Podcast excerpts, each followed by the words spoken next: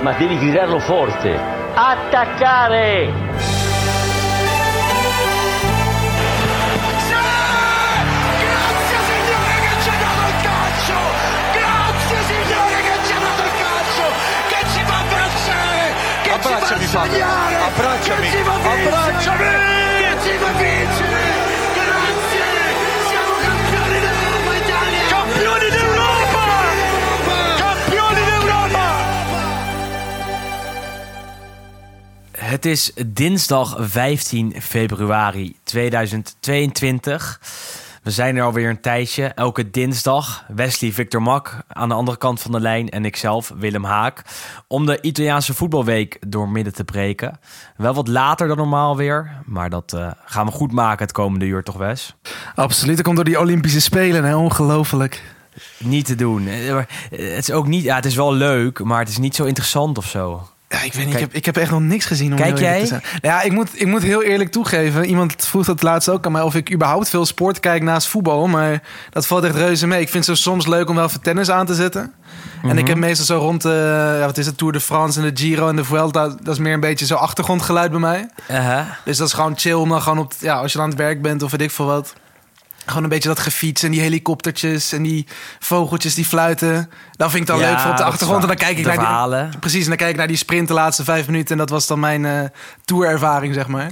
Maar jij goed, kijkt ja, wel Olympische meer voetbal. Spelen niet echt. Nee, ja, ik kijk wel voetbal inderdaad, ja. Ik, ik denk dat jij meer voetbal kijkt dan ik, eerlijk gezegd. Maar ik kijk dan wel weer, kijk, voor werk nu naar de Olympische Spelen. Ook wel wielrennen. Eh, maar daar houdt het ook wel bij op hoor. Eh, alleen nu vandaag de hele dag gewerkt met ja, aerials, eh, ski, eh, biathlon, langlaufen. Andere koek dan Italiaans voetbal. Dat is een hele andere koek. Maar afgelopen weekend wel genoeg tijd gehad om, om veel te zien. Veel wedstrijden aan te zetten. En ook op, of eigenlijk gisteren veel terug te zien.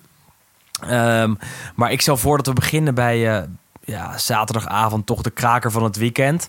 Napoli-Inter. Twee teams die meedingen naar de Scudetto.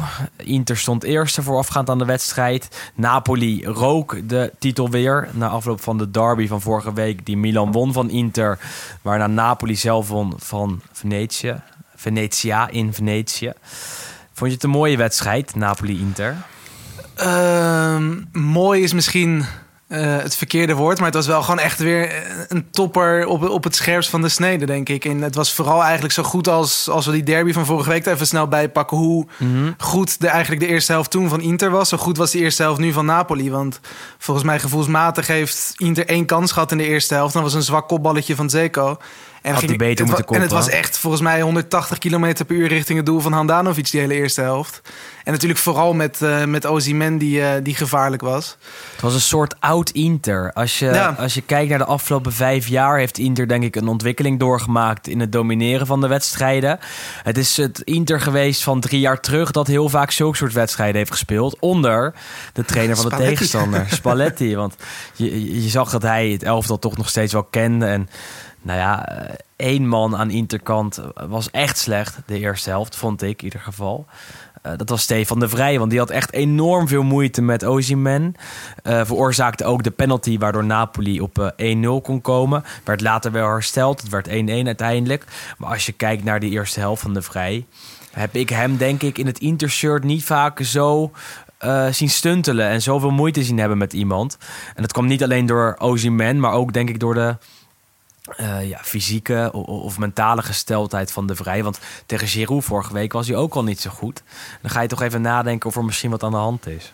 Ja, nee, goed. Het was inderdaad zeker, denk ik, wel zijn slechtste wedstrijd. Misschien überhaupt wel in de Serie A, maar in ieder geval in het Intershirt, denk ik. Eh, goed, bij op de achtergrond speelde natuurlijk ook het een en ander. Natuurlijk laatst in het nieuws geweest met die... eh, wat was met die zaakwaarnemers natuurlijk, die... eh, Ja.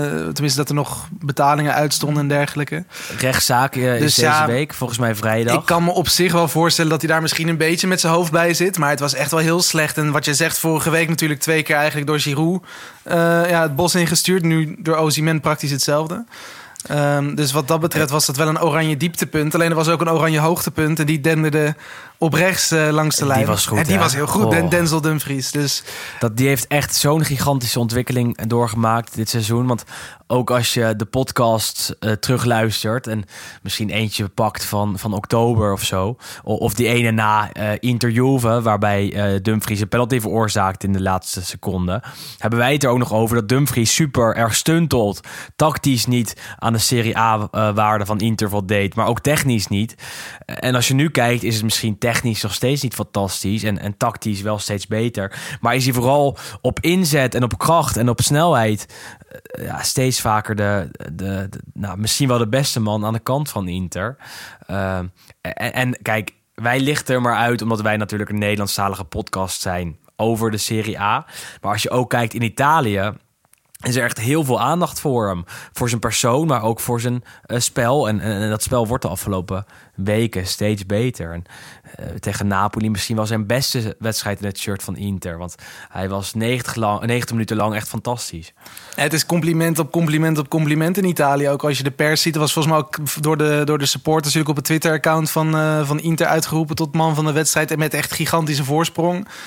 En goed, het is natuurlijk ook best wel een, eh, ja, het is natuurlijk gewoon een leuke gast. Weet je, die interviews zijn altijd leuk. Dat was in Nederland ook heel open. Absoluut. En, en natuurlijk gisteravond komt er dan weer bij dat hij tegen de UEFA zegt dat hij in de kantine bij Inter lekkere kipfilet bij zijn pasta pesto opschept.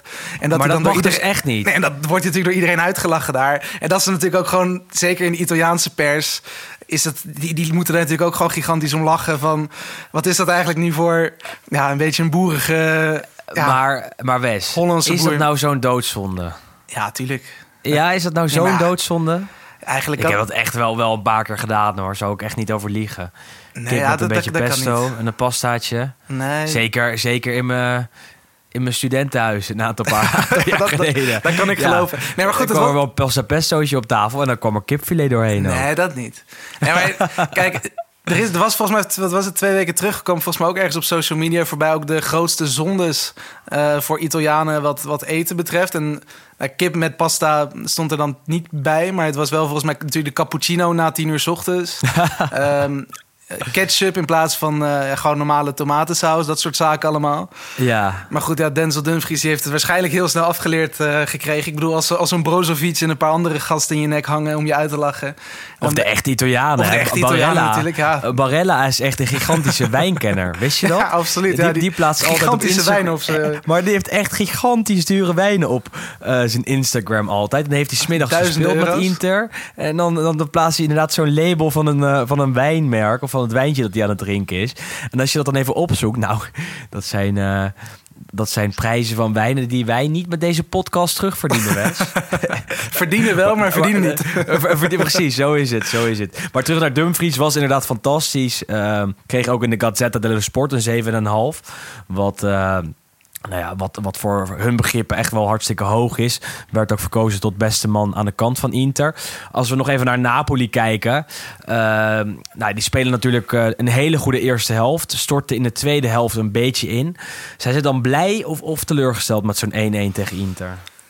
Ehm, ja, dat is een beetje lastig inschatten. Want eh, het ligt natuurlijk ook een beetje aan op welk moment van de wedstrijd. Kijk, ze komen natuurlijk relatief vroeg in die wedstrijd komen ze op voorsprong. En dan zou je automatisch kunnen zeggen, natuurlijk als je dat niet eh, weet vast te houden, is het automatisch een soort teleurstelling. Maar wat jij zegt, ze vielen in de tweede helft vielen ze wel terug. Natuurlijk geholpen door ja, wel een beetje een, een lullige tegengoal natuurlijk eigenlijk. Want het was weer een zwakke kopbal van Zeko. En dan volgens mij via Ja. Di Lorenzo en via Koulibaly komt hij nog een keer terug. Ja, Ja. Dus dat was, dat was meer pech. Natuurlijk ook nog een keer de, de paal geraakt. Dus ik denk achteraf eh, zullen ze vooral bij, bij Napoli wel een beetje toch balen. Ehm, zeker omdat je natuurlijk ook op dat moment eh, over Inter heen kon wippen, als ik me niet vergis. Ehm, Virtueel, ja. Inter wedstrijd ja, minder tuurlijk. gespeeld nog steeds. ehm, maar goed, ja, dus ik denk wel dat daar de grootste teleurstelling zit. En ik denk dat Inter eigenlijk zeker op basis van die eerste helft... eh, heel tevreden mag zijn dat ze überhaupt nog iets hebben overgehouden aan die wedstrijd. Want To- toch is een, is een gelijkspel altijd zo onbevredigend. Ik ja, denk voor echt voor allebei beide de kanten. partijen, absoluut. Al, al, al heb ik wel het idee dat men in Italië meestal iets blijer is met een gelijkspel dan in Nederland. Dat ze toch blijer zijn dat ze niet hebben verloren. En, en, en dat hoorde je ook wel bij de trainers na afloop. Dat ja, het was 1-1 geworden, maar ze hadden niet verloren. Dus, dus dat is wel een, een verschilletje, denk ik. Ja, ik denk dat het ook natuurlijk vooral in die toppers, weet je. Kijk, dat is natuurlijk wel... Het is beter, denk ik, als jij een topwedstrijd gelijk speelt. Dan dat je natuurlijk tegen een kleiner ploegje gelijk speelt wat dat betreft. Nee, maar dat is in, altijd in zo. Nederland is het natuurlijk al snel, als je überhaupt gelijk speelt, is dat wat minder. Maar Een doodzonde. Nou. Maar eh, trouwens, eh, eh, Napoli had nog kunnen winnen. Vrije trap in de, in de 93ste, 94ste minuut. Nog één keer konden ze die bal voorgooien. En toen besloten ze om hem terug te spelen en hem niet voor te geven. Nou ja, de bal kwam niet meer voor het doel en er werd afgefloten. zo, afgefloten. er werd Ja, dat, is- dat afgefloten. genoeg, hè, dat soort, dat soort in 1-1. Ja, dat was ook op de, op de Afrika Cup volgens mij met, met Marokko. Die werden toen ook uitgeschakeld door... Of die wonnen niet, of, of die, die werden uitgeschakeld door Egypte volgens mij. Konden er nog een vrije trap nemen in de laatste seconde. En die besloten ze om terug te spelen. Leek dit een beetje op. Goed, eh, Napoli-Inter 1-1. Is er toch één lachende derde. Die konden op zondagmiddag namelijk eh, profiteren van het puntverlies van hun grote concurrenten. En dat was Milan. Speelde thuis tegen Sampdoria. Normaal gesproken toch wel een wedstrijd die ze, eh, ja, waar ze voor de drie punten gaan. Vorig jaar gelijk gespeeld, als ik me niet vergis. Het jaar daarvoor ook, geloof ik. Het jaar daarvoor ook. Stiftje van Quagliarella in een van die twee wedstrijden. Eh, dat was vorig jaar in ieder geval zo. Eh, dit keer hadden ze ook wel veel moeite. Wonnen wel met 1-0. Waardoor Milan nu eerste staat. En we moeten het toch over één man hebben daar.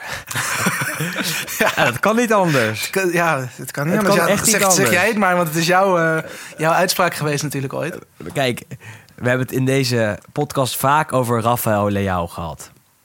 En ik ben vaak negatief over hem geweest. Waarbij ik wel heb gezegd, kan in potentie een goede voetballer zijn. Maar hij heeft geen eindproduct. Geen assisten en geen doelpunten. Eh, nou de afgelopen tijd is hij daar wel een stuk beter geworden. En ik denk dat hij de afgelopen twee, drie, vier maanden... sinds dat ik zoiets heb gezegd... of sinds dat ik echt eh, heel negatief over hem ben geweest... is hij misschien wel de beste man aan de kant van Milan. Want hij maakte ook weer doelpunt tegen, tegen Sampdoria. Is elke week flitsend aan die buitenkant. Heeft acties, heeft assists, maakt doelpunten. Dit keer zelfs de winnende. Eh, ja, Ja. een, topaankoop. Ja, Ja, Topspeler. achter- achteraf wel. Ja, goed, maar kijk, het is natuurlijk heel normaal dat... Ja, ik denk dat heel veel mensen hem toch wel een klein beetje hadden afgeschreven op een gegeven moment. Want hij is natuurlijk voor best wel veel geld... is hij toen natuurlijk eh, eh, Van Leeuw gehaald, ja. van, Liel gehaald. Eerste seizoen inderdaad niet zo best. En goed, je weet natuurlijk wel, het is een jonge speler. Weet je, dat talent heeft gewoon tijd nodig. Alleen het leek wel... Wat, ja, zoals wij toen zeiden... Het leek niet heel erg veel progressie in te zitten. En het was een beetje vrijblijvend. En het was een beetje... Dat is het. En, dat, en dat het lijkt nu helemaal weg in ieder geval. En, en ja, ik denk oprecht dat hij misschien een van de beste spelers in de Serie A is. Nu de laatste paar maanden. In deze Ehm, vorm zeker. In deze vorm. Ja, en dat is natuurlijk het, het beetje het, het, het pijnlijke. Want we hopen het nu natuurlijk ook nog steeds dat Italië naar het WK gaat.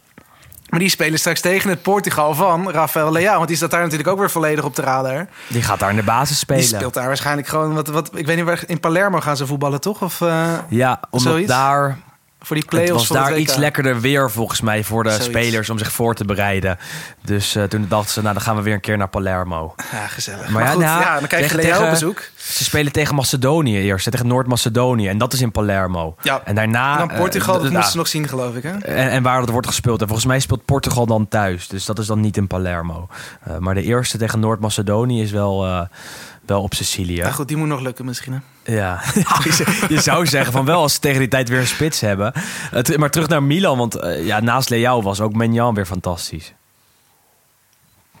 Toch? Even mijn slok Oh, je bent koffie een op slokje water. Nee, prima. Nee, ja, want, ja, als ik hem over vol moet praten, maar nee. Nee, ik ben er. Ik ben er. Eh, Nee, ja, met, met, ja, ik- kijk, we hebben natuurlijk in de derby vorige week gezegd dat hij natuurlijk toen onder andere die redding op Dumfries dat hij echt wel zijn ploeg een beetje in de, in de wedstrijd hield als een van de weinigen. Ehm, en nu was hij ook in aanvallend opzicht eigenlijk heel goed. Eh, want inderdaad, op die goal van Leao geeft hij de assist. Ehm, wat was het? Een soort eh, zo'n mooie Ja, vreeftrap eigenlijk. Hè? Helemaal richting eh, linksvoor. Hij wilde het wel echt. Hè. Het was niet een blinde trap naar voren. Het was echt een doelbewuste eh, lange bal die bij Leao terecht moest komen. Ja, ja, absoluut. Nee, hij heeft volgens mij in de liga, tenminste die volg ik niet heel erg heftig, maar onder andere Die niet. Jordi Jamali, die kreeg ik in, de, in de DM van de week. En die zei inderdaad van, nou, dit heeft hij wel vaker gedaan. Maar goed, wat, ja, het is gewoon echt een hele goede keeper. En dat is natuurlijk wel mooi, dat eigenlijk eh, natuurlijk met het afscheid van Donnarumma, ja, bij Milan kan ik me toch voorstellen dat ze zich, ondanks dat de manier waarop Donnarumma zich opstelde... toch wel een beetje achter hun oren krabben van... zo'n goede keeper, zo'n jonge keeper, zo'n talentvolle keeper... die gratis de deur uitgaat. Hoe gaan we dat ooit oplossen? Maar eigenlijk vanaf de eerste wedstrijd praktisch dat Menjan speelde, was dat sentiment helemaal weg. Want het is echt fantastisch wat hij tot nu toe eh, laat zien. En zeker als dit er dan nog eens bij komt. Precies, want dan, dan heb je ook een keeper die voetballend beter is dan Donnarumma. Donnarumma in het verleden echt wel vaak op een, voetballend foutje te betrappen. Eh, dat hij toch niet meehielp in de opbouw. Is er wel beter in geworden. Eh, maar zeker niet op het niveau van een Menja. Uh, dus wat dat betreft is Milan er misschien op die positie wel een beetje op vooruit te gaan nog. Ook al wordt Donnarumma binnen nu en een paar jaar de, de allerbeste keeper ter wereld. Ben ik nog steeds van overtuigd. En dat was hij op het EK misschien zelfs ook al. Maar uh, Menjal staat er wel. En ja, dan winnen ze toch weer met 1-0 van Sampdoria. En Giroud ook weer hartstikke goed. En daar had ik een polletje van uh, over op Twitter gegooid. Heb jij liever Giroud of liever Zeko? Ja, dat, is een, dat was een goede vraag. Ik heb volgens mij op Zeko gestemd. Uh, puur omdat ik die wel nog iets dodelijker vind. Ja, uh, beslissender in ieder geval. Ja, zeker dit seizoen. Maar ik denk ook gewoon als je... Ja, het zijn natuurlijk allebei wel echt goede koppers. Alleen ik heb het ge gevoelsmatig... Uh, is Zeko iets secuurder misschien ook nog met, met, gewoon met de bal aan de voet.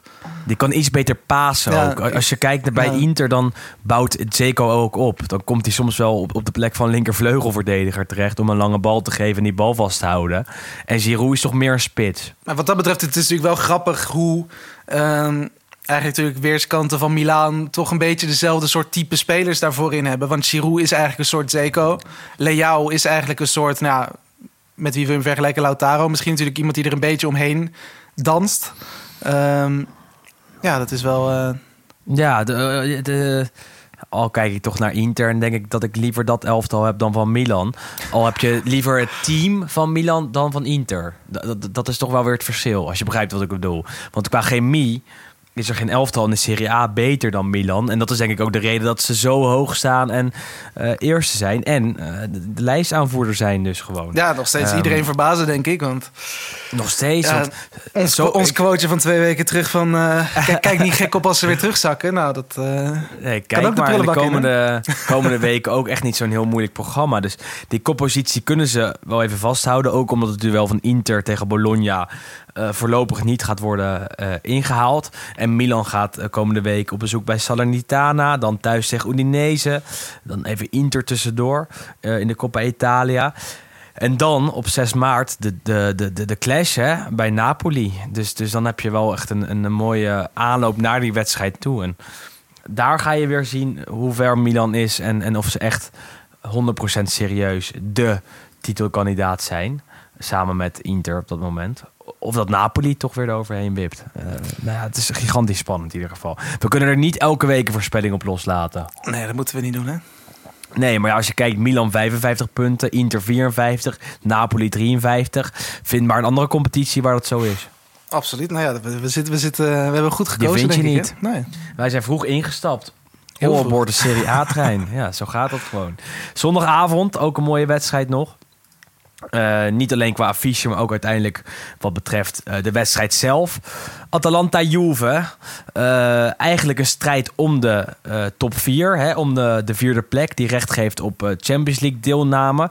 Ook al werd Juve de afgelopen weken toch weer richting de Scudetto gepraat. Of richting een deelname aan die titelstrijd. Het werd 1-1.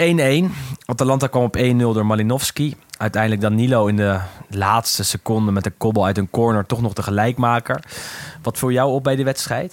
Nou, ik hem niet heb gezien.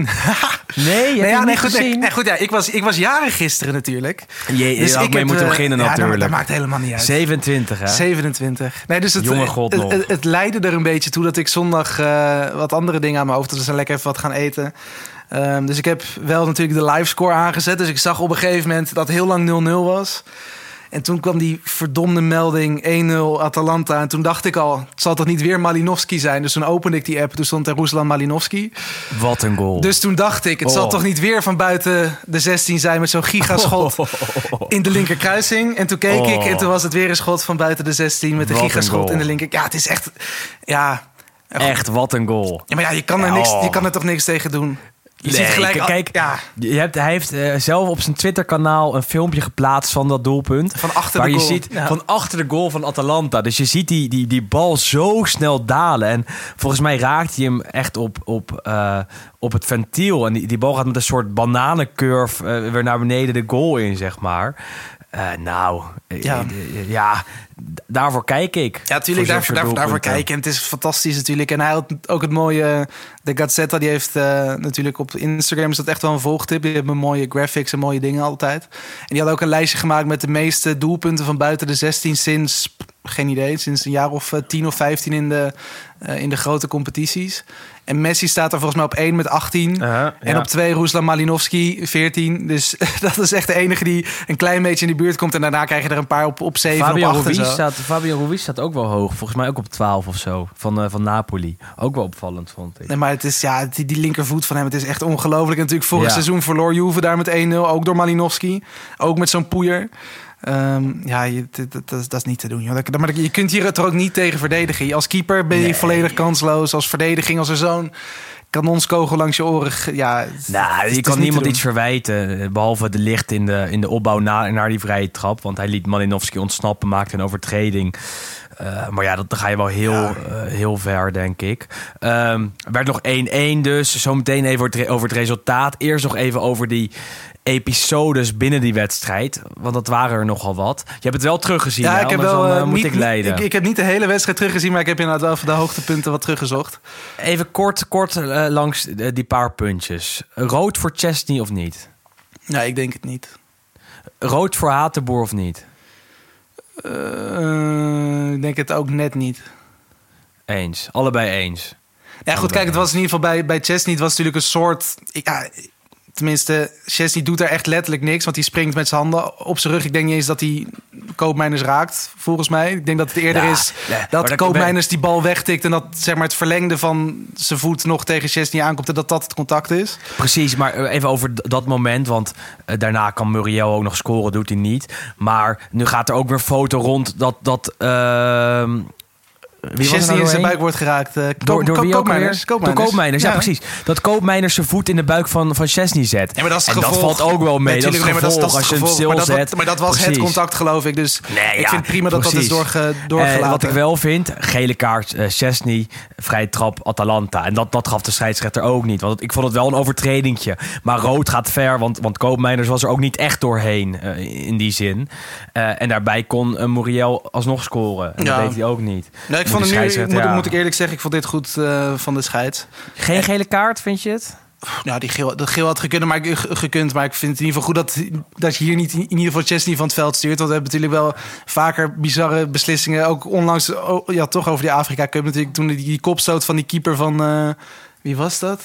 Bij Senegal in ieder geval Sadio Mane, die kwam met zijn kop tegen de kop van de keeper. Was gewoon een, Oh ja. een luchtduel en dan krijgt die keeper rood. Ja, Kaap Verde, je dacht. ik. ja, gevoelsmatig is dat een beetje hetzelfde als hier. Dat het meer gewoon een ongelukkige botsing is. Omdat er nu gewoon eenmaal twee spelers naar dezelfde bal toe gaan. Nee, zo Dan is dat het. natuurlijk echt een overtreding. eh, maar goed, ja, alleen geel is- was is- prima is- geweest. Maar, ja. Chesney was te laat. Even later eh, heeft de Cilio de bal van, van Juve, of tenminste die kaatst hem. Hatenboer eh, wil onderscheppen.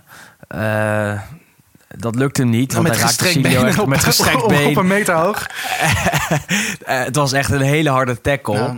Eh, maar het was niet een tackle op de enkel of, of, of iets dergelijks. Ja, goed, ik denk hier wel als dit was, op de, zeg maar als het been van de Chilio wel op de grond had gestaan Nee, en niet in de lucht had gehangen, dan was het natuurlijk echt donkerrood geweest. Nee, maar, nee, dat wel, maar het contactmoment was toch net iets anders. nee, het was wel Ehm, flink, maar en ook, prima dat dat een geen rood is. Nee, ja, Helemaal eens. Maar, maar vervolgens, die wedstrijd eindigt dus in 1-1. Danilo maakt eh, nog die, eh, die Komt de algemeen directeur van eh, Atalanta voor de camera. God weet waarom. Wa- waarom komt een algemeen directeur na de wedstrijd eh, voor de camera? Behalve bij Ajax, waar dat wel logisch is natuurlijk op dit moment. En dat was voor de wedstrijd. Ehm, in Italië hebben ze er een handje van om die, die, die mannen toch vaker te interviewen. Nou, nu ook na Atalanta-Juve 1-1. Pier Paolo Marino heet hij.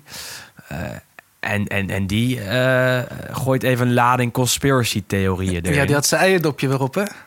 Nou, die, die zei dat Atalanta altijd wordt genaaid. En, en, en nu weer enorm. En dat eh Juve toch wel heel vaak wordt bevoordeeld. En, en dat is wel een gedachte die bij heel veel fans eh, speelt. En die je altijd eh, eh, rond ziet zingen en langs ziet komen als Juve speelt. Maar ja, dat was deze wedstrijd gewoon echt niet het geval. Dus hij ging in discussie met Luca Marelli. Dat is de scheidsrechter-kenner van Dazon, die de Serie A uitzendt. En dat interview is echt eh, heel erg toch voor een club als Atalanta. Dat, dat wordt gewoon een hele discussie waarbij Marino, de algemene directeur van Atalanta, zegt dat ze eh, wel heel vaak worden eh, benadeeld door de scheidsrechters en die andere man er tegen ingaat. Nou ja. Ja, en ik denk juist dat dat. En ik denk juist dat dat natuurlijk ook dingen zijn waar je. Zeker als je natuurlijk. Tenminste naar de buitenkant, naar de buitenwereld. Is Atalanta gewoon een hele sympathieke club natuurlijk. Leuk voetbal. Eh, en dat is eigenlijk een beetje zijn wat je. twijfels over. Nee, oké, natuurlijk. Zeker in Italië hoor je daar natuurlijk wat twi- twijfels over. Maar goed, als je hier in Nederland vraagt Atalanta, dan zeggen ze nou, intussen Nee, is dat dat echt wel een toffe club. Leuk voetbal, aanvallend, veel doelpunten, Nederlanders, bla bla bla. Ehm, alleen goed, in Italië weten wij natuurlijk sowieso al langer dat Gasperini eh, natuurlijk een, een, een gigantisch eh, vervelende man is eigenlijk altijd. Geen gentleman. En het doet eigenlijk een beetje denken aan die situatie natuurlijk. Wat was het in Nederland twee jaar terug of zo was rond AZ. Dat eigenlijk ook AZ op een gegeven moment heel leuk ging voetballen. Ook aanvallen natuurlijk al die jongen. eh, natuurlijk met Boadu, Koopmeiners, Stengs was heel leuk voetbal. En dat die toen op een gegeven moment ook zo'n gigantische eh, mediastorm was natuurlijk over dat zij ook opeens overal tegen waren. Alleen maar dwars liggen, iedereen afzeiken. Natuurlijk met dat, dat ze dan niet op doelsaldo of zo eh, geen kampioen maken. Oh ja, maar dat dat, dat toen, doet ja. gewoon zo gigantisch af aan je ook gewoon de sympathie die je uitstraalt als club. En Atalanta moet er echt een beetje voor oppassen. eh, dat ze niet dezelfde kant op gaan. Dat het inderdaad zo'n soort eierdopjesclub wordt. Van oeh, zij zijn groot en wij zijn klein. En dat is niet eerlijk. want dat is gewoon heel ze vervelend. Hebben, ze hebben ook vervelende supporters. En, en, en dat zie je ook vaak langskomen. Nu was eh, er weer een interview met Bonucci in de rust. En eh, dat, dat gebeurt in Italië namelijk. Dat een van de hoofdrolspelers van de helft... komt even bij de camera's, beantwoordt twee, drie vragen. En het hele stadion keert zich zo gigantisch tegen hem. En dat vond ik wel mooi. Maar dit is ook wel eens gebeurd... bij, nee, bij Bonucci. En, ook en ook als het bij, bij elegante scheldwoorden blijft, dan mag het van mij ook wel. Maar op een gegeven moment, eh, een paar maanden geleden, toen zat Vlaovic nog bij Fiorentina. En die had geloof ik in de eerste helft al, al twee keer gescoord. Nou, die komt ook bij die camera's om een paar vragen te beantwoorden. En die wordt echt door het hele stadion, of in ieder geval door de hele harde kern, uitgemaakt voor zigeuner. En, en dat soort dingen gebeuren wel vaak bij Atalanta. En, en, en dat moet ook worden benoemd, want ja, dat kan natuurlijk ook niet. Ja, dat was volgens mij na de wedstrijd toen met Vlaovic, denk ik. of hoor. na maar de goed, wedstrijd, het is precies. Maar Ja, precies. Het, Hetzelfde plekje ja. was het. En, en, en dezelfde plek waarbij je dus nog als een van de weinige spelers in het eh, stadion staat. Tenminste op het veld bent. Eh, en dan, eh, dan word je daarvoor uitgemaakt. Ja, dat gebeurt toch wel redelijk vaak. Ja, maar dat is denk ik, dat vind ik ook gewoon zonde. En dat doet heel erg af een beetje toch aan het ja, soort sprookje wat Atalanta eigenlijk nog steeds natuurlijk wel een beetje is. Dat je als kleine provincieclub eigenlijk de top kunt bestormen. En dat gewoon heel succesvol doet. Gargamel. Maar ja, het, ja, maar het is echt. Ze moeten er echt voor oppassen dat het niet helemaal de verkeerde kant op slaat. Want anders krijg je inderdaad zo'n hele vervelende. Ja, gewoon een vervelende club waar iedereen altijd alleen maar zeikt om het zeiken. En dat het gewoon los van de realiteit. En daar moeten ze van weg proberen te blijven, denk ik. Gasperini, aka Gargamel of de grote boze wolf. Dat, dat is het wel een beetje. Het is gewoon echt een vervelende man. En als zo'n algemeen directeur er ook nog bij komt, denk je van, oh, doe nou niet. Ehm, wel nog wat positieve prestaties bij die eh, wedstrijd. Hè, als we het toch over het voetbal zelf hebben. Koopmijners, TK7, fantastisch. Ja, die Ja. speelde goed. Speelde op 10 natuurlijk. Oh. Eh, weer even een nieuwe, nieuwe positie eigenlijk. Iets, iets anders ingevuld. Stond nu natuurlijk Over, eh, wat aanvallender. Maar goed ook, want we, we hebben natuurlijk bij Opta keken we gelijk natuurlijk die, die stats een beetje terug. En eh, volgens mij zes gecreëerde kansen tegen Juve. Dat, dat, dat doen heel weinig spelers. Volgens mij alleen Insigne eerder dit seizoen namens Napoli die dat ook lukte. Ja, dat zijn natuurlijk echt gigantische, gigantische dingen. En ook over die aankoop. Want we hebben nu natuurlijk net over Dumfries gehad. Dat die is overladen met complimenten. Mhm. Maar bij Koopmeijer is eigenlijk hetzelfde. En Nog meer. nog meer misschien zelfs wel, omdat die natuurlijk van naam misschien iets minder groot was. Natuurlijk, Mhm. AZ is ook qua naam natuurlijk iets minder groot dan PSV, zeker in het buitenland.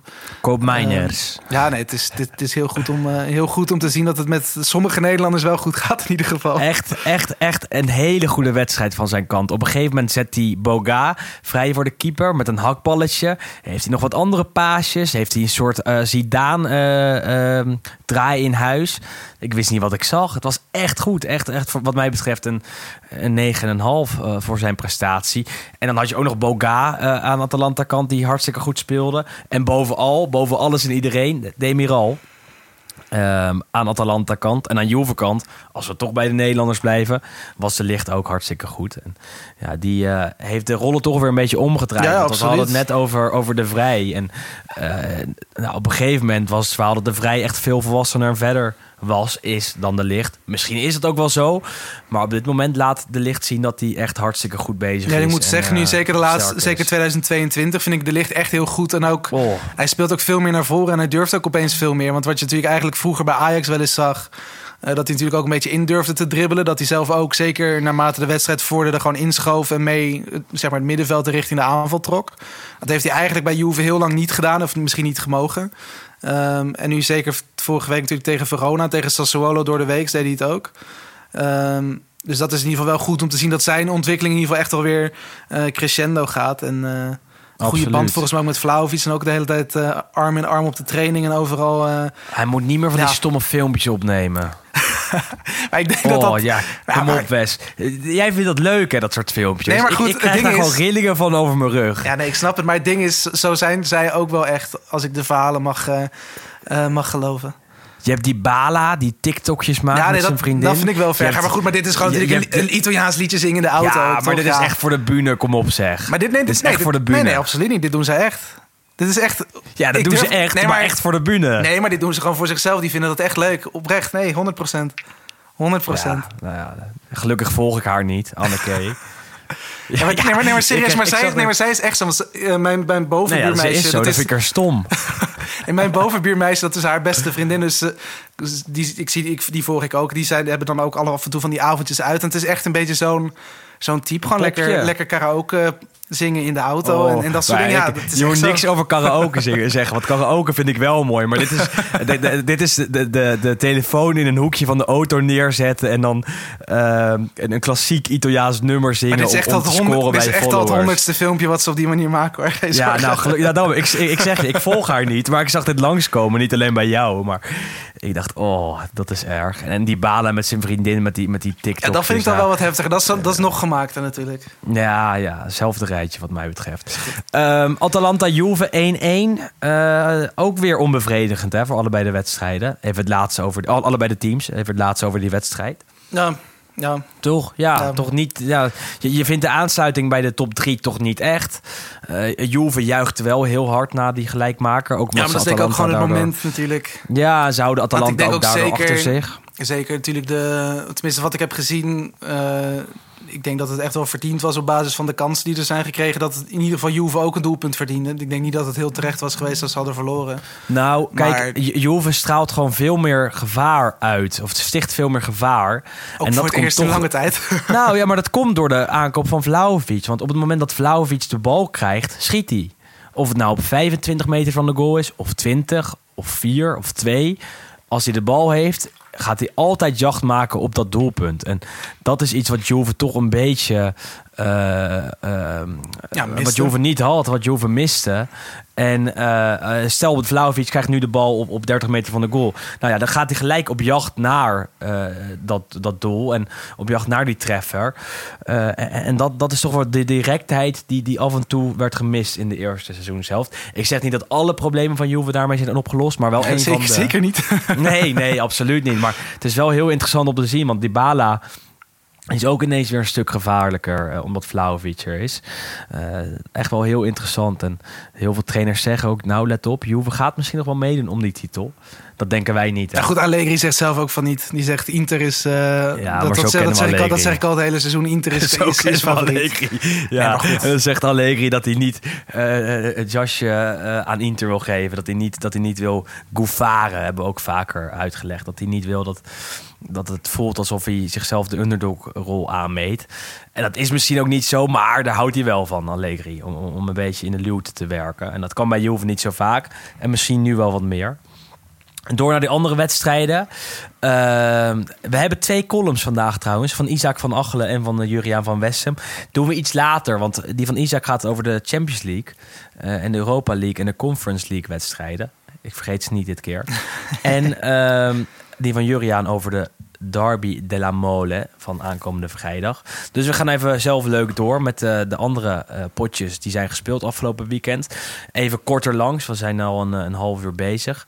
Ja, we moeten wel Eh, zorgen dat we natuurlijk niet alleen maar over Inter en Juve lullen iedere keer. Hè? Nee, maar dat valt wel mee toch vandaag? Volgens mij viel het wel mee. Ja, het ging toch al lang over Atalanta, Ja, lang over. Milan. Dat is waar. Ik wil ook best over Glennis Grace praten of zo.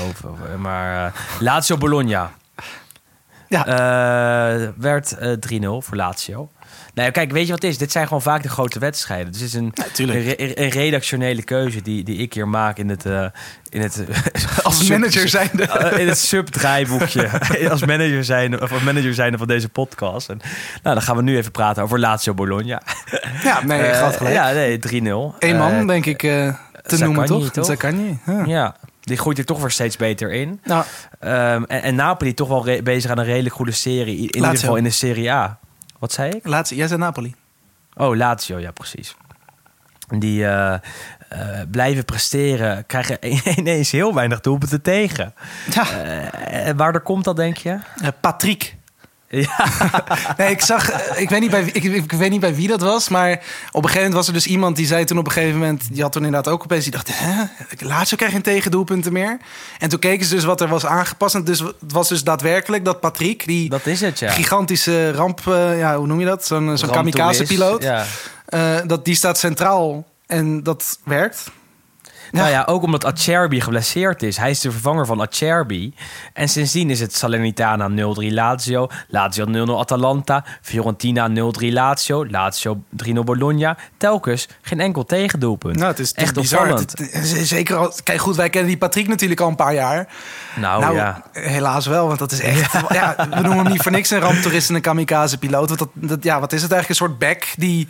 Niks, Nou, geen goede voetballer in ieder die, geval. Die, die, ja, gewoon heel hard kan, kan zagen soms en daar altijd naast zit. En niet kan timen, niet kan koppen, niet kan pasen.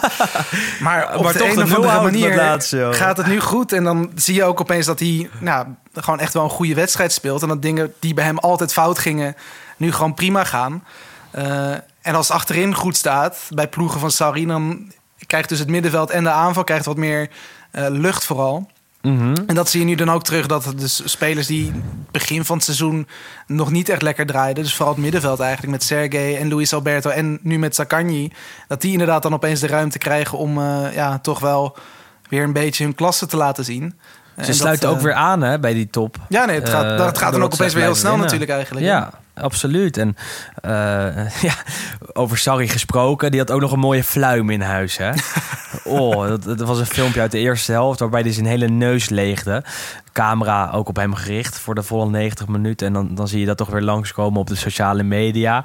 En mijn eerste gedachte is toch altijd: kijk, dit is de reden waarom hij niet bij Juve paste. Want hij heeft echt geen enkele stijl in, in zich. Geen enkele Het is natuurlijk een beetje een, klasse. een smoezelig mannetje eigenlijk. Hè? Ja, een beetje een vies mannetje. ja. Eh. Door naar de volgende wedstrijd. Sassuolo-Roma. Twee leuk voetballende ploegen. Eh, Sassuolo al een paar jaar. Roma probeert dat. Eh, kwamen op 0-1 voor. Penalty van Tammy Abraham. Het werd uiteindelijk 2-1 voor Sassuolo. Eerst, en toch nog 2-2. Door een kopbal van Cristante in de laatste seconde. Eh, ja, Sassuolo kan het alleen tegen de subtopteams. Subtop slash topteams. ja, blijkbaar. Want eh, ze pakte toch weer een punt, verdiende te winnen. eh deed het niet. Roma, ja, wat moeten we daarboven blijven zeggen, Wes? Ja, het is nog steeds niet. eh Mourinho heeft het nog steeds niet voor elkaar natuurlijk. En volgens mij ook het onderlinge verge- het vergelijkingetje wat ze natuurlijk nu hadden gemaakt. Want er zijn nu 24, 25 wedstrijden Ja. ver. Ligt aan, nee, Roma, ligt aan, Roma de club. 25 inderdaad. Ze hadden hem volgens mij vergeleken met die 25 van Fonseca vorig jaar. En dat eigenlijk volgens mij zowel qua punten als eh, doelpunten voor is het slechter. Ja. En volgens mij alleen qua doelpunten tegen hebben ze volgens mij drie of vier doelpunten minder tegengekregen. En that's it. En we moeten niet vergeten hoeveel geld er is uitgegeven daar. Nou, Dus wat dat betreft stelt Mourinho teleur. En dat zeggen we wel elke week. Maar als je eh, kijkt naar die ranglijst... dan zie je de rest toch steeds meer weglopen. En dan moeten ze zo'n potje als bij eh, Sassuolo gewoon wel binnen. En dat lukt ze toch telkens niet. En dan kan je kijken eh, naar, hoe het zich eh, gaat ontwikkelen. Maar vraag ik me echt heel erg af of Mourinho volgend jaar nog trainer van Roma is. Want ja, die positieve ontwikkeling is er echt niet. En ja, vorige week ook Coppa Italia wedstrijden... waarbij Roma op bezoek ging bij Inter... en echt werd weggespeeld. Ehm, waar ze echt geen ambitie uitstraalden. Waar er geen plan zichtbaar was. En dat kwam niet omdat Inter zo goed eh, was. Want die zitten gewoon in een slechte periode. Maar dat was omdat Roma echt heel erg slecht was. En ja, d- dan vraag ik me toch af wa- wat Mourinho zijn spelers influistert voorafgaand aan zo'n wedstrijd. En, en dat gebeurt toch wel te vaak dit jaar. Waarbij je toch hoopt dat hij ze eh, bij die subtop kan krijgen. Maar waarbij je ziet dat dat echt heel moeilijk is. Ook ondanks het feit dat ze eh, nu meer dan 100 miljoen hebben uitgegeven dit jaar. Ja, Echt- goed, een ding wat je natuurlijk wel daar misschien een beetje bij moet zeggen... is dat de die ze hebben gehaald, dus Abraham, eh, Sergio Oliveira, Matthias Vigna... die doen het op zich wel goed. Ja, daar ligt maar het ook is, niet aan. Maar, Maar, ja, als je ook ziet hoe klunzig nu dus bijvoorbeeld die tegendoelpunten vallen... natuurlijk eerst een zwakke voorzet van, van, van Junior H met Traoré. Die wordt dan door, eerst door Smalling aangeraakt... en vervolgens door Patricio, die kan er dan blijkbaar niet meer bij. En dat ziet er ook super ja, klungelig en klunzig uit... Eh, dan bij die tweede tegengoal. Nou, ik weet niet wat Rick Karsdorp daar aan, het- aan het doen is. Als we dan toch weer even naar de Eh, Hollanders kijken. Maar die ja, gaat, er ook, gaat er ook in met, eh, ja, als een blind paard. ja. En dan krijgen ze uiteindelijk nog via de, de doellijntechnologie de 2-2 terug. Via twee wisselspelers. Daar kun je dan misschien Mourinho wel weer zeggen dat hij dat Ja, goed heeft gedaan. Heel makkelijk Maar goed, vind ik ja. dat. Ja. Het is inderdaad zeker nog niet wat we ervan hadden gehoopt in ieder geval. Zijn Ehm, terugkeer in San Siro was wel prachtig vorige week. Ja, Dat was echt een van de mooiste momenten van dit voetbalseizoen, vind ik. Daar kwam echt alles samen. En eh, waarbij de harde kern van Inter hem toezong. En eh, hij ook even zwaaide. En, en eh, er mooie filmpjes van gemaakt werden. Dat, dat, daar genoot ik dan wel weer heel erg van. Ja, absoluut. Maar ja, dat was goed, niet, het- niet voetballend. ja, maar op dat, kijk, Mourinho is natuurlijk altijd wel een soort toegevoegde waarde voor de, eh, voor de competitie. Maar niet meer altijd op sportief gebied. Of eh, Nee. ja, steeds vaker niet op sportief gebied eigenlijk. En Helaas. dat is natuurlijk wel heel zonde. Spezia Fiorentina van maandagavond, gisteren dus, ehm, werd met 1-2 gewonnen door Fiorentina. Sofjan Amrabat maakt een fout bij de 1-1 van Spezia, van Agudelo. Maakt hem goed, want hij maakte nog de winnende in de 89ste minuut. Fiorentina sluit daardoor toch ook wel weer een beetje aan bij die subtop, staat nu achtste. Ehm, vorige week kregen we de vraag of Italiano, de trainer daar, niet een beetje de Italiaanse Peter Bos is. Leuk Eh, voetbal, maar toch wel vaak iets teleurstellend. Ja, ehm, Ben ik, het niet, ik weet het niet helemaal. Niet helemaal eens, goed. Kijk, ja, Peter Bos was toen natuurlijk ook vooral dat het ook bij de grotere clubs hetzelfde bleef. Eh, in de zin van dat het daar gewoon altijd ook een beetje een gatenkaas was achterin. Mhm. Natuurlijk bij Ajax en bij Dortmund. Ehm, maar ja, goed, bij een ploeg als Fiorentina, ik denk dat dit ook wel gewoon, dit is niet per se het maximum, maar ja, ik vind het eigenlijk voor wat hij tot nu toe, ik vind, ja, het Ja. doet gewoon heel goed, toch? Ik bedoel, Hal- Halve finale Ja. van de Coppa Italia ook gehaald. Nu achtste, toch weer gewonnen bij Spezia. Piontek presteert als vervanger van eh eh, eh, Vlahovic. Eh, veel spelers zijn toch beter geworden onder Italiano. ja, ik vind het echt wel dat ja, ik eh, vind het wel interessant. En gisteren natuurlijk, hij komt terug bij Spezia, want dat is natuurlijk zijn oud-club. En daar hebben ze hem nog niet helemaal vergeven dat hij weg is gegaan. Want daar stond Nee. de hele... Daar, hij werd volgens mij echt de hele wedstrijd werd hij uitgefloten. Dus waren mensen met van die mooie ja, A4'tjes met een foto met, eh, van Vincenzo Italiano... met een, met een clownsneus en een clownspruik op. Hij ging ook wel laat weg, maar wat willen ze dan? Ja, als je de, de kans hebt om een stap hoger Nou ja, te maken. Nee, het was, nou goed, het, was natuurlijk wel een klein beetje raar hoe dat toen ging. Want hij, Ja. hij deed natuurlijk heel goed tijdens dat uh, debuutseizoen. En toen werd hij natuurlijk eerst gepolst. Eh, toen heeft hij nee gezegd. Toen heeft hij zijn contract verlengd. Toen ging Fiorentina voor Gattuso. Toen vloog Gattuso daarna anderhalf uur vloog hij er weer uit. Toen kwamen ze nog een keer terug bij Italiano. En toen heeft hij alsnog ja gezegd. En dat snap ik dat dat Ja. natuurlijk wel een beetje gek is... als je in een tijdspanne van een week... één keer nee zegt, één keer je contract verlengt... en één keer vertrekt. Ja, het is eh, misschien niet heel chic, maar goed, heel begrijpelijk natuurlijk. Keuzestress. Ja, Ja, dat was het. Ja, en hij heeft geen spijt, denk ik. Nee, Want bij Fiorentina heeft hij gewoon nog steeds een hele interessante spelersgroep. En daar presteren ze. Verona-Udinese werd een eh, kleine afslachting. Udinese creëerde wel redelijk wat kansen, raakte de lat. Eh, maar Verona was veel efficiënter. Won met 4-0, waarbij vooral Antonin Barak eh, fantastisch was. Herkennen aan zijn eh, scheenbeschermers, die je kan zien, omdat hij zijn sokken heel laag draagt. Eh, zie bijna alleen maar been bij hem. Ja, toch? Ja, en een, een soort herkenbare stijl. Ook hij is redelijk lang en ehm, toch wel echt een hele goede voetballer. Heeft ook een verleden bij eh, Udinese, als ik me niet vergis. Ja, die hebben hem toen volgens mij naar. Italië gehaald. Ja, En dat was. toen was. Ja, toen, toen hij aankwam, ik had echt wel een hoge verwachting van hem. Want hij speelde toen volgens mij bij Slavia Praag in Tsjechië. Ehm, en deed er echt heel. eh, tenminste, God daar was een van de grootste talenten. Toen volgens mij ook al zijn debuut gemaakt in de nationale ploeg toen de tijd. Mhm. En eigenlijk toen die hele periode bij Udinese viel echt gigantisch tegen van hem. Ehm, alleen dit seizoen, of tenminste vorig jaar, heeft hij volgens mij nog gescoord tegen, tegen Juve ook. ja Ehm, zeker. Maar goed, ja, eigenlijk dit seizoen begint hij pas echt los te komen. Het heeft volgens mij nu al negen keer gescoord. Ondanks dat het een middenvelder is. Een van de meest scorende eh, middenvelders van de top vijf competities. Dus En vier assists ook. Dus echt, Dus, wel, echt wel eh, belangrijk in meerdere opzichten hoor. Eh, en iemand die misschien wel een transfer gaat maken. ja, nee, absoluut. Zomer. Nee, ja, ik denk zeker dat dat zeker voor zo'n ja, beetje een ploeg als, als Lazio of zo. Een beetje inderdaad die, Zo die, die subtop. ja. Zo net onder de, onder de top 4, top 5 eh, wil iedereen hem denk ik ook wel hebben. En, en, en met, met hem als beste speler, samen met Simeone en Caprari, staat Verona gewoon op een hele keurige negende plek.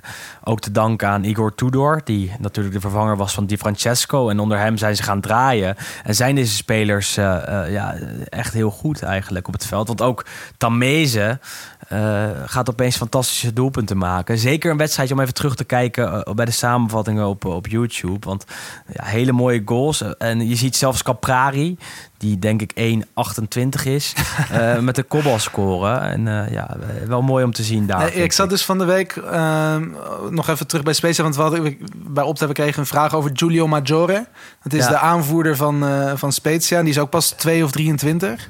Ehm ik kreeg in ieder geval wat vragen over hem, over hoe belangrijk hij is. En wij hebben een paar mooie statistieken die niet, dus niet per se dus assists of assists, maar wel hoe vaak een speler bijvoorbeeld een aanval begint eh, en bij hoeveel gevaarlijke aanvallen een bepaalde speler betrokken is. Ehm, en volgens mij Giulio Maggiore stond daar als een van de hoogste, gevolgd door die Caprari. Dat hij ook Ja. gewoon niet per se als afmaker of als assister eh, altijd, maar dat hij ook gewoon heel vaak bij gevaarlijke aan- aanvallen en bij eh, aanvallen met een hoge expected goals waarde, om het nog wat ingewikkelder te maken, betrokken is. Statistieke mannetje. Ja, uiteindelijk toch. Hè. Dus dat, dat bewij- daar bewijst hij dan toch zijn waarde. En ook voor hem is het natuurlijk wel eh, mooi dat hij eindelijk ook een beetje die belofte inlost. Want we hebben volgens mij voordat hij naar. Verona ging, hebben we gezegd eh, deze zomer van dat hij echt overal heeft gezeten, overal een paar keer gescoord. En dan dacht je van nou, het komt eruit hoor. En dan, en dan viel het weer gigantisch tegen. Alleen hij lijkt echt, speler van eh, de maand, toch? Volgens mij in december. o- o- o- Ja, of zoiets ja, best januari ja. is, is denk ik speler van de maand geweest. In ieder geval of verkozen door de spelers of door de trainers.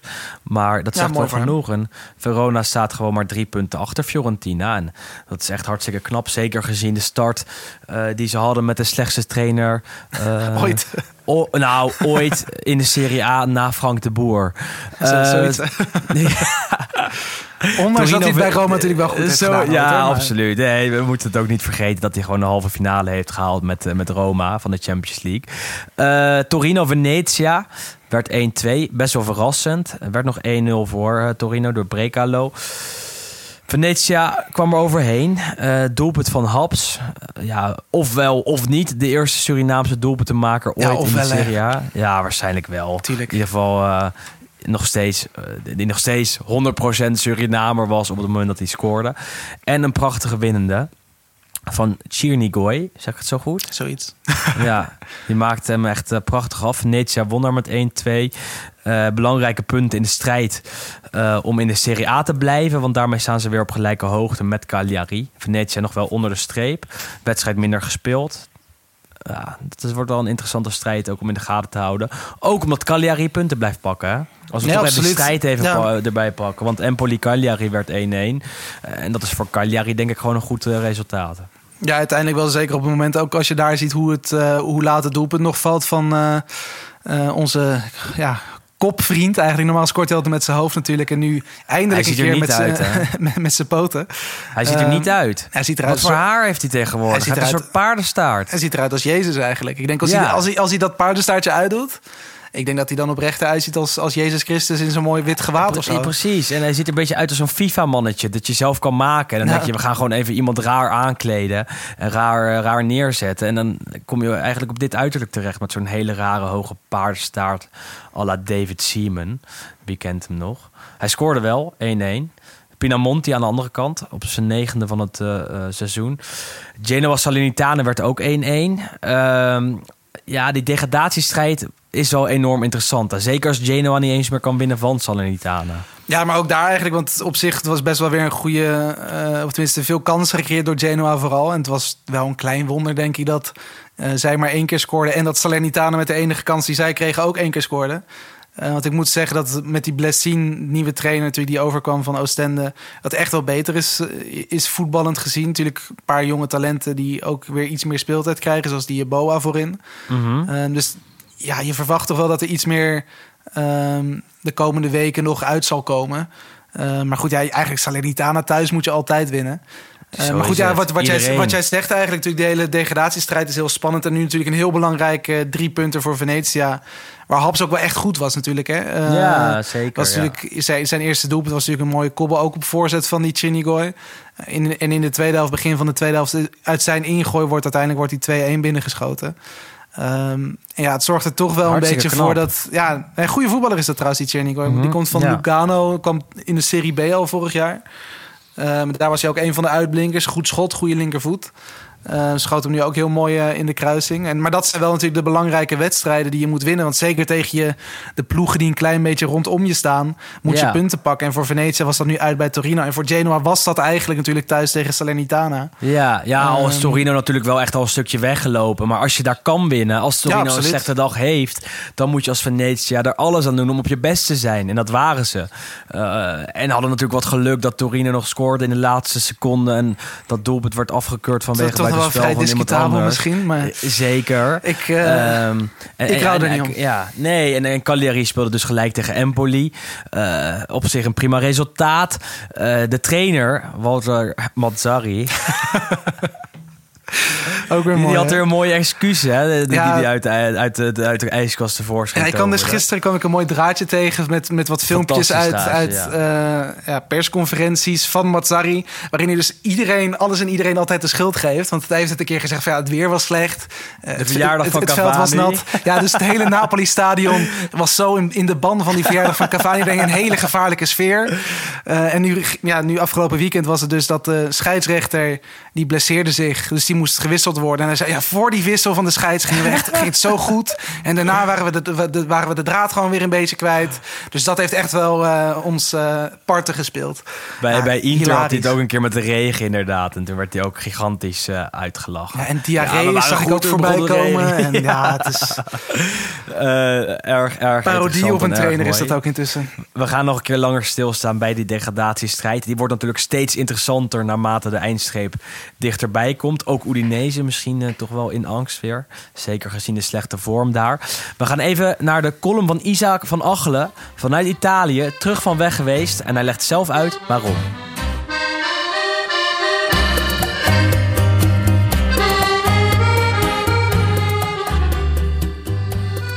Buongiorno amici sportivi. Na enkele weken afwezigheid, rieccomi qua. Niet door vakantie, huwelijksaanzoeken en dergelijke, maar door quarantaines, positiviteit in familia en werk kon ik er helaas niet bij zijn de afgelopen tijd. Maar het was weer een mooi voetbalweekend. Ik heb vooral genoten van de wedstrijden van Lazio en Venezia. Die Wesley die heeft er bij mij wel voor gezorgd dat ik veel sympathie heb voor de Arancio Verdi. Het eerste doelpunt in de Serie A en de vreugdeuitbarsting van Haps waren ook heerlijk om te zien. En er staat weer een mooie voetbalweek op het programma. En La Gazzetta dello Sport kopt L'Europa chiamò. Inter e Juve vogliono tornare grandi. Inzaghi domani contro il fenomeno Liverpool. Bastoni c'è, Sanchez vola e Vidal vice Barella. Het plan van Inter is al klaar. L'impresa si fa in quattro. Bastoni heeft de taak om Salah uit te schakelen. Vidal krijgt de kans zich te laten zien met zijn leiderschap en grinta.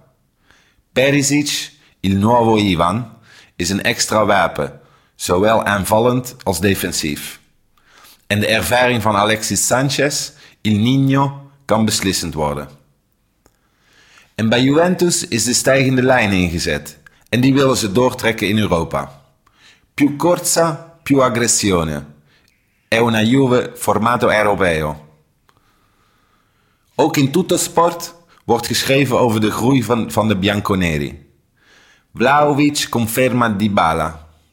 Con l'arrivo del serbo e l'utilizzo del super tridente che ha restituito l'argentino all'altezza del suo rendimento migliore. Hiermee komt ook de verlenging van het contract van Dybala dichterbij. In de Corriere dello Sport, edizione Roma, gaat het vooral over de giallorossi. La Roma è da ricostruire e la Fiorentina si porta a meno uno. Maar carta bianca su tutto a Mourinho. Friedkin verandert zijn plan niet. Het is een driejarenplan. Mourinho non si tocca. In de krant worden er een paar spelers uitgepikt die tegenvallen. Gianluca Mancini is nerveus en maakt veel overtredingen. Rick Karsdorp begint fouten te maken. En Veretout is zichzelf niet meer. Verder is het deze week afwachten welke trainer het gaat proberen om Salernitana voor de Serie A te behouden. Volgens de Corriere hebben Gattuso en Ranieri geweigerd. En nu wordt er gesproken over Andrea Pirlo. Maar ik vraag me af of dit een klus is die bij hem past. Serge Cosmi werd ook veel genoemd de laatste weken. Die man heeft natuurlijk een enorme ervaring en een prima track record met degradatievoetbal. Vedremo. Alla prossima.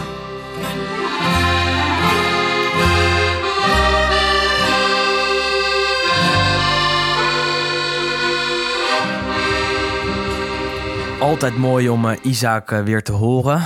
En hij uh, leidt het al een beetje in. We hebben deze week weer Europees voetbal. Of deze weken, moet ik zeggen. Inter komt morgen al in actie. Juve, daar kijken we volgende week naar, want die komen dan pas uh, te spelen. Inter krijgt de Liverpool thuis. Ga er Ja, maar aan staan. Ga er maar aan staan, hè? Ja, nou, dat wordt echt. eh, Je kijkt er Ja. niet echt naar uit, eh, zo te horen. nou, ik zou erheen gaan en toen dacht ik. Het wordt toch een beetje te gek. Ik kan niet elke week naar Italië. Eh, en ik moet ook gewoon eens. werken. En daar ben je het mee eens. En eh, toen dacht ik, nou, dan ga ik gewoon eh, werken en eh er naartoe leven. En, en, en niet eh, in het stadion zitten. En ik heb niet echt spijt, want ik heb er echt heel weinig vertrouwen in, eerlijk gezegd. Liverpool is echt van wereldklasse. En Inter is dat niet.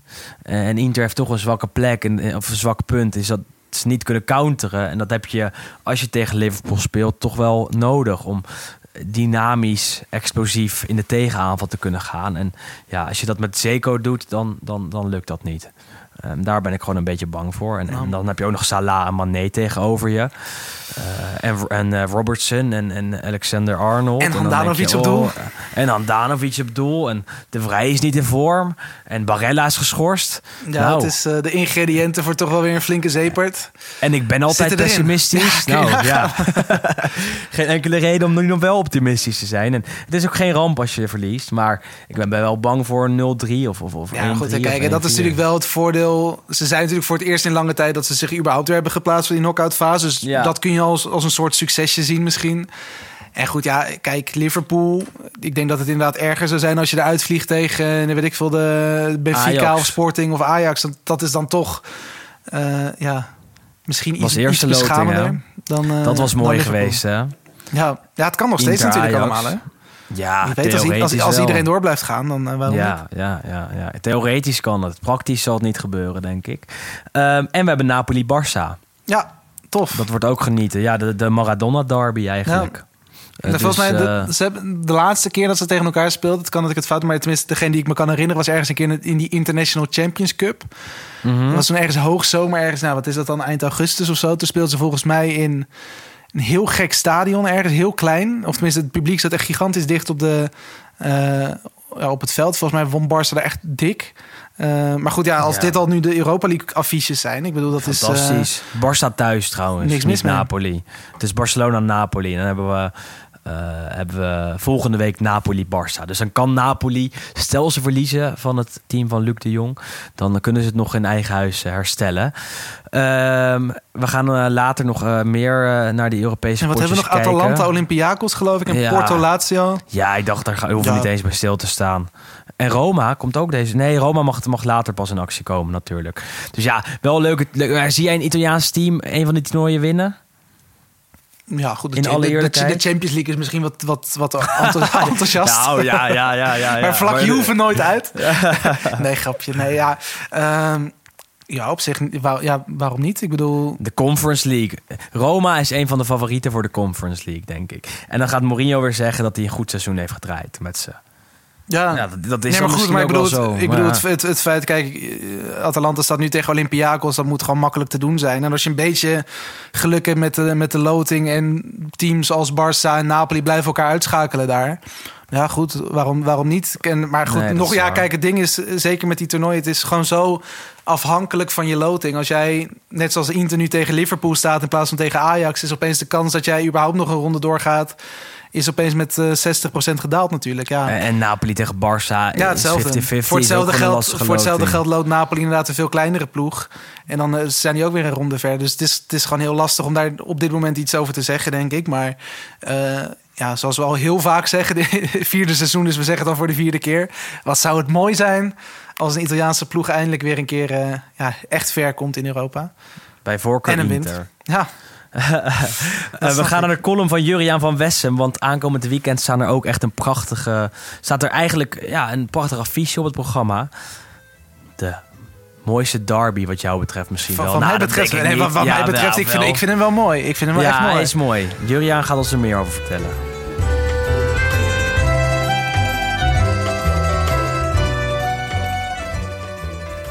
Op vrijdag staat de Derby della Mole op het programma. Juventus Torino is altijd pikant, maar het is toch wel een ongelijke strijd geworden in de loop der jaren. Dat blijkt ook wel uit het feit dat Torino al 27 jaar geen uitwedstrijd bij de stadgenoot heeft gewonnen in de Serie A. In eigen huis werd er tenminste nog zeven jaar geleden een derby gewonnen. Fabio Quagliarella maakte toen het winnende doelpunt voor Toro tegen zijn oude club. Maar voor deze dominantie van de oude dame was het echt een wedstrijd die de hele stad, zeg maar, het hele land in de band kon houden. Het was ook de wedstrijd die de vorig jaar overleden voorzitter Giampiero Boniperti van Juventus het liefste altijd wilde overslaan. Een verloren derby haalde snel de glans van een kampioenschap weg. Zo was de faam. Wie onder de arcades van de Via del Po wandelt, ademt het gevoel van die tweestrijd nog altijd in. Juventus is toch een beetje het koninklijk huis van het Italiaanse voetbal en Torino straalt de Piemontese ijver van de stad uit. Op Piazza Madama komen beide elementen bij elkaar. En zeker ook op Piazza San Carlo met Café Torino, een van de mooiste kroegen van de eerste hoofdstad van Italië. Turijn is een geweldige stad. En het zal na de winterspelen van 16 jaar geleden nu ontdekt worden door de liefhebbers van het Eurovisie Songfestival. Maar eerst is daar vrijdag de Derby della Mole. Een beetje winterkoude met gepofte kastanjes onder de arcades en bij Toro de hoop om de oude dame een beentje te lichten. In de jaren 70 ging het nog om de landstitel tussen deze twee clubs. Het waren de jaren van de Gemelli del Gol, Pulici en Graziani bij Torino en Bettega en Causio bij Juventus. De adel van de Serie A was toen geconcentreerd in één stad en leverde in 1977 zelfs de spannendste titelstrijd aller tijden op. Beide clubs verspeelden namelijk bijna geen punten in een heel seizoen. Een hele generatie werd door duel getekend. Vandaar dat de staatsomroep RAI nog altijd voetbalanalisten heeft die deze derby meemaakten als protagonisten. In de jaren 80 haakte Torino beetje bij beetje af aan de top. Er volgde in 1989 zelfs een pijnlijke degradatie. Caro Granata ti aspetta Licata was de tekst op een spandoek op Piazza Carlo Felice bij Porta Nuova voor de fans die met de nachttrein uit Lecce waren teruggekeerd na de fatale nederlaag. Er was daarna nog wel een opleving met een finale in de UEFA Cup tegen Ajax. In het enige seizoen tot nu toe waarin Juventus ontbrak op het eh, Europese toneel. En een jaar later met de eindzege in de Coppa Italia. Maar daarna zijn de verhoudingen voor altijd veranderd. In het eerste jaar van de take-off van Lippi's Juventus won Torino beide derbies in de competitie in Delle Alpi. Ik was erbij en ik heb zelden de Toro-fans zo blij gezien als na die overwinningen. In de tram terug naar de stad zei een oude Juve-fan tegen me...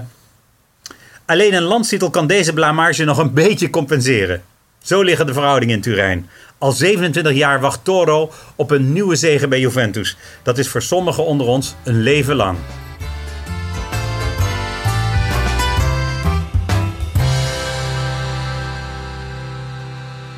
Zin in?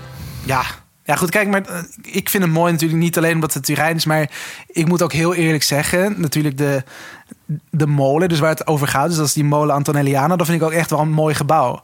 En dat is misschien Is een beetje architectonisch, is dat een beetje zijn gelul misschien, want die natuurlijk waar de, de Madonnina op staat, natuurlijk de Dom van Milaan, is ook een mooi gebouw. Maar Zeker. persoonlijk heb ik dan toch iets meer met die, ja, met die molen. Ik vind dat een... eh, En Turijn is gewoon een hele leuke stad Ja, ook. zeker. Echt wel onderschat. Hoor je Ja, niet zo vaak langskomen in de goede rijtjes. Maar als je naar Turijn gaat en het is lekker weer... dan zie je overal die bergen om je heen. Het is dicht bij de zee. Eh, het is, het is, je kan er lekker eten. Echt wel een aanrader om een keer naartoe te gaan. En dan ook een potje mee te pakken. Bij Ja. voorkeur van Torino. Juventus kan natuurlijk ook. Kom je iets moeilijker tussen, denk ik. Maar Nee, het is zeker dit seizoen is het wel te doen, want het stadion Ja. zit ook... eh, Nee, dat is waar. En Italianen zijn toch, zijn toch nog niet helemaal terug. eh, wat betreft het, het bezoeken van wedstrijden. Dat zie je ook bij heel veel clubs. Ehm, maar ja, dat is het affiche dat vrijdagavond op de planning staat. Zaterdag Salernitana tegen Milan, Roma Verona. Zondag Fiorentina Atalanta, Inter Sassuolo. Maandag Cagliari Napoli. Nou ja, dan ben je alweer vier dagen zoet, Wes. En dinsdag is het Champions League alweer. Eh, en woensdag ook. En donderdag Europa League. En, Het houdt niet op. Het houdt niet op. Je, je, je kan eh, elke dag voetbal kijken. De, nou, de tv gaat hier elke dag aan, kan ik je vertellen. Een soort eh, extra verjaardagscadeau is dit, hè? Ja, nee, zeker. Ja, voor jou. Heb je leuke dingen gekregen trouwens? Ehm, even denken, wat heb ik allemaal gehad? Ja, ik, heb, eh, ik heb wat van die speciale biertjes. Ik ben wel een, een, liefhebber van zo van die unieke, unieke biertjes. Ik heb op, Oh, ken je dat Untapped? Die is zo'n bier-app. Nee. Ehm, nou goed, dan kun je dus bijvoorbeeld... Tenminste, ik heet daar ook Wesley Victor Mak. Dus mochten mensen me toe willen voegen, dat mag allemaal. maar je hebt dus gewoon op ieder bierflesje staat natuurlijk een barcode. En je kunt dus met die app kun je dan die barcode scannen. En dan kun je een soort van inchecken dat jij op dat moment dat biertje drinkt. Dan voeg je een foto toe. En dan voeg je een soort beoordeling van hoe lekker je het biertje vindt. Ehm, Jij bent dus- wel een bierdrinker ik, ik dus. vind dat, ik vind, ja, wijn Ja. ook. Maar ik vind zo bier, Ja. omdat je dat zo wat bij kan houden met die, eh, eh, met die app, vind ik dat leuk. Dus ik heb volgens mij iets van 270 verschillende biertjes al eh, op, die, op die app staan. Eh, maar goed, een dus, soort, een soort whisky hobby, maar dan met ja, bier. zoiets. En ik had nu een paar hele speciale. Het zit hier in Amsterdam, zit Bierbaum. Als we toch reclame aan het maken zijn. Nee, dat, een, moeten we niet doen, een leuk bierzaakje. Niet gratis. Nee, niet gratis. ik, ik ga wel even langs, dan zeg ik dat ik dit heb gedaan. Ja. Maar goed, dus mijn vriendin die had een paar, of mijn verloofde, had een paar biertjes daar, daar gekocht. Ja, wat heb ik Nou verder ja, nog gehad? in ieder geval, dat was, dat, was al, eh, dat was al lekker genoeg. En, en mijn cadeau is deze podcast. Exact. en, dat, en dat shirtje van iets, dat komt nog wel als we kampioen zijn. Ja, dat komt wel, precies. Die, die moet toch een keer eh, de andere kant op gaan. Eh, wat ons rest zijn de luisteraarsvragen. We zijn wel weer een beetje over tijd, dus we gaan er niet te lang mee doen. Er zijn wel een paar leuke binnengekomen. Als jij Twitter doet, dan doe ik Instagram. Ik had hier van Roberto, als ik even zal beginnen. Ehm, tenminste, dat was net voordat Nicola was aange- aangesteld als eh Salernitana-trainer. Was natuurlijk Pirlo was daar de, eh, een van de ja, kanshebbers, topfavorieten. Ja. Ehm, hij zei van, zou dat nou voor een, ja, een Pirlo een een goede stap zijn in een carrière of juist, Nee. juist niet? Nee. Nee, ja, dat antwoord is heel simpel wat mij betreft. Als je daar nu instapt, degradeer je sowieso. Tenzij je een soort wonderdokter bent. En dat is Nicola misschien wel. Pirlo is dat zeker niet. Zeker niet voor een degradatiekandidaat. Afgelopen zomer werd Pirlo genoemd bij Sassuolo. Dat was perfect voor hem geweest, Nou, denk ik. denk ik Met ook. zijn concepten, hè, die kan je lezen in de vertaaldescriptie. maar ook überhaupt denk ik dat dat perfect was geweest. Qua speelstijl, qua tijd die je krijgt, qua eh, eh, kansen. En dat zie je allemaal terug bij Dionisi, die niet fantastisch presteert met ze, maar er nog wel steeds zit. En er is geen enkele sprake van, van ook maar een beetje druk. Eh, ja, dat dat ook Pirlo kunnen zijn. Nou. Ik weet niet hoe, hoe reëel dat was geweest dat hij was verkozen boven Dionisi. Eh, maar hij werd wel genoemd en dan ga je er toch even over fantaseren. Ja, goed, de Ehm. Salernitana, daar moet je inderdaad eh, ja, zo snel mogelijk of zoveel mogelijk van wegblijven, denk ik. Want als je ook de verhalen hoort, Pirlo had afgezegd, Ranieri had afgezegd. En er waren er nog een paar van die classic, eh, ja, weer van die Rolodex-trainers... die uit het, Ja. eh, uit het bakje visitekaartjes komen. Eh hebben er heel veel van afgezegd. Maar goed, ja, David en Nicola, die heeft ooit een wonder verricht natuurlijk met Crotone. En die mag het nu nog een keer proberen. Maar eh, ik, zit eh, een ik mooi vrees verhaal aan, ja.